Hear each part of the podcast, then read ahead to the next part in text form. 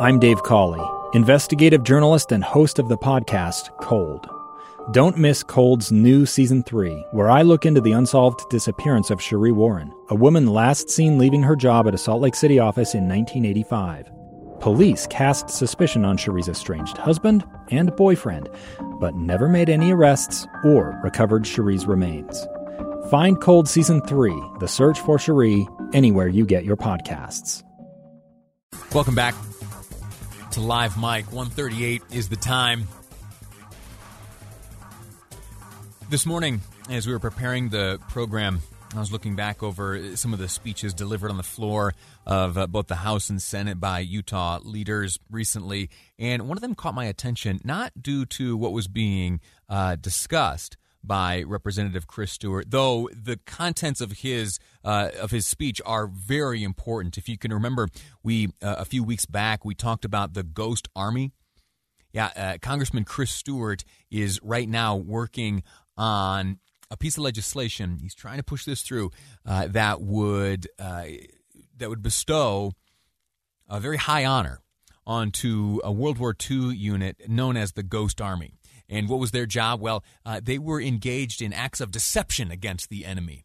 Uh, we, we, spoke with the granddaughter of one such member of that unit, and their their their goal was to deceive the enemy to through uh, you know different theatrics and different tricks and different strategies to make the enemy think that the force they were facing was much larger than it was. How'd they pull that off? Well, if you remember, uh, some of the tactics included inflatable tanks. Yeah. Uh, some of it included this, and this would be exciting. And, and I, well, all of it's exciting, but this movie scene in particular, I think would be a ton of fun to uh, to shoot and then later watch.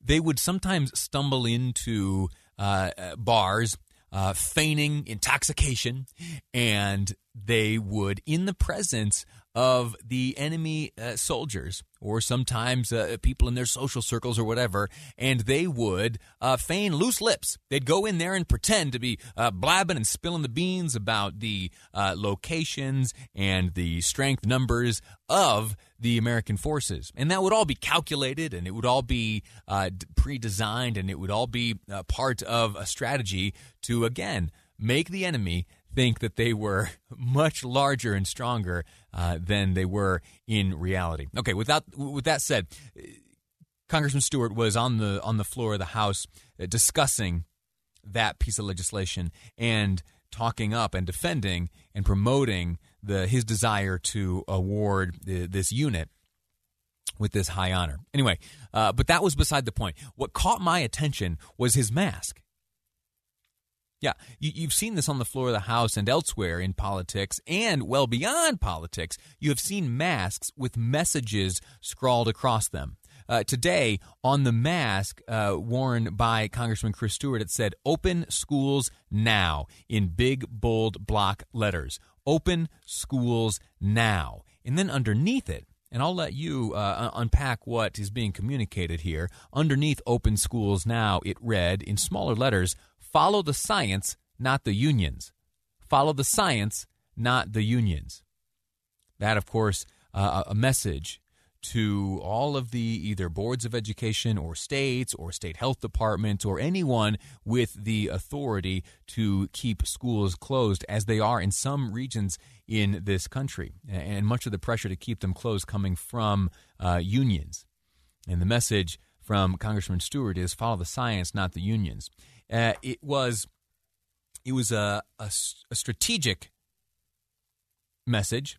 It was one that was organized, and in fact, uh, lawmakers taking to the floor of the of the House of the House chamber, th- they could have picked up one of these masks and worn it. And in fact, you see uh, members, not only Congressman Stewart wearing this mask, but others. Uh, Congressman Burgess Owens, uh, a freshman representing uh, a portion of Utah, uh, said that he he intended to pick up one of the open schools mask, but uh, uh anyway wasn't able to, and ultimately wore a Utah First mask. So I, I bring that up to discuss a, a, larger principle of using masks as a form of communication, strategic communication. Let me first and foremost say that I hope it doesn't catch on because I want uh, I want us quickly to move towards a day where masks are unnecessary.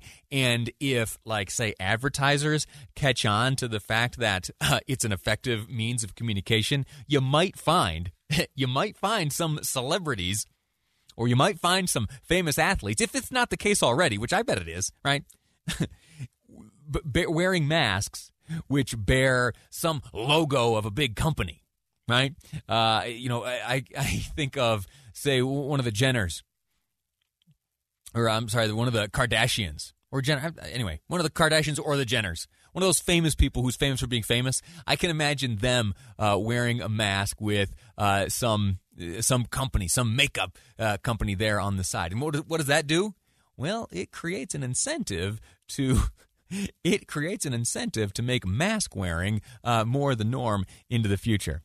Uh, I was out with uh, some friends of mine recently, all socially distanced and wearing masks, of course. And everyone had, you know, different kinds of masks, different uh, different styles or whatever. And one guy there in our group had just the standard uh, just the standard uh, medical mask. And he said, I don't want there to be anything attractive or comfortable about this mask or any mask because as soon as they're unnecessary, I'm tossing it in the garbage. I will wear it while it is the recommendation and while it is prudent and effective against this dang virus. But the moment we're done with it, it's going in the trash. And I don't want to look back at all. And so making them stylish or fashionable or valuable to advertisers uh, or valuable to those marketers who would use them to communicate uh, messages on a grand scale. Uh, let's see if we can stamp that down so as to move beyond them uh, more quickly. All right, uh, I'm done ranting about masks. We're going to take a break right now. When we return, I'm going to be joined by a coworker of mine, Nick Wyatt. Uh, he and I yesterday did something interesting.